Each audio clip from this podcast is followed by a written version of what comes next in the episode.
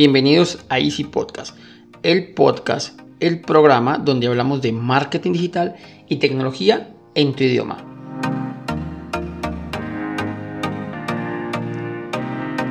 Recuerda que en easystem.co ofrecemos mantenimiento a tus equipos por internet, portátiles, equipos de escritorio, impresoras, programas, redes, sin que te cueste más y de manera inmediata. Visítanos. Así que sin más, comenzamos.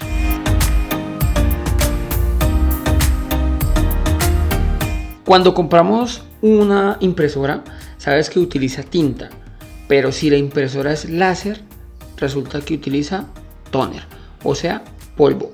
A continuación, te explicaré brevemente sus principales características y sobre todo por qué es mejor que la tinta convencional. El proceso de impresión de una impresora láser se realiza a través de presión y calor. Entonces, el polvo es depositado en el papel a través de atracción electrostática.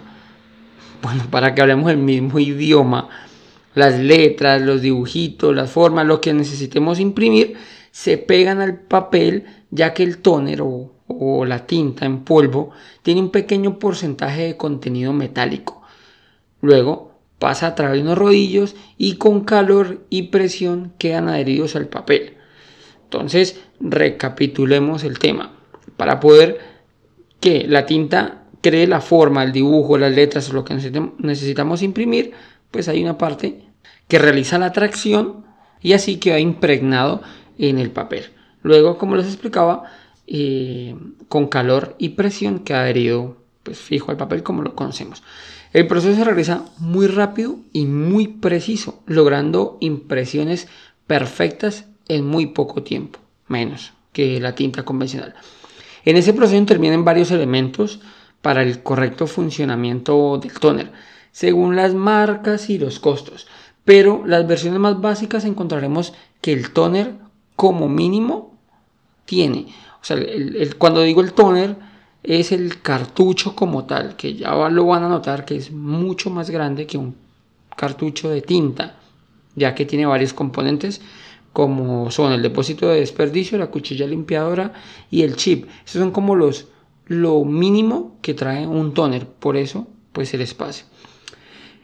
El depósito de desperdicio es el encargado de depositar todo el contenido que la máquina no utiliza de polvo y así pues evitar que las impresiones salgan sucias. Cuando está el proceso que les comentaba anteriormente de atracción, pues no es preciso bueno, es muy preciso, pero claro, lo, donde no está imantado no se pega y esa parte sobra.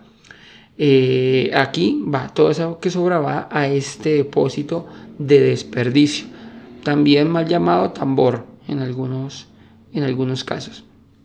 La cuchilla limpiadora es la que se encarga de recoger el exceso de este polvo. Es una cuchillita, le dicen cuchilla porque literal es una cuchilla, pues no, no tiene filo, pero pues sí es en esa forma y es la que se encarga de recoger el exceso.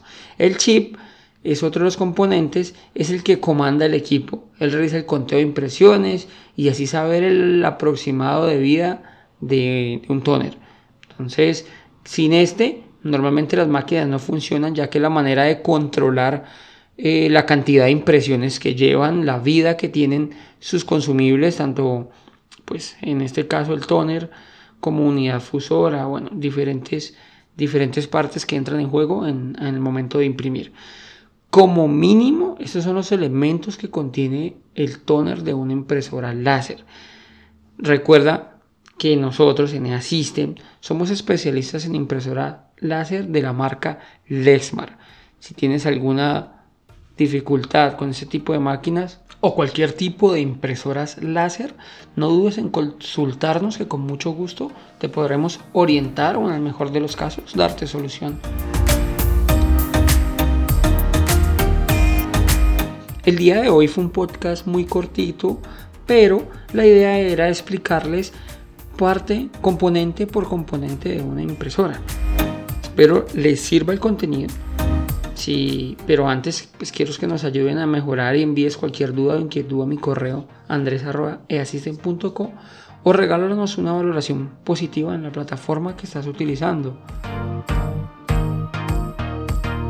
Sin más, les deseo una feliz mañana, muchas gracias y recuerda que un viaje de mil kilómetros comienza con el primer paso.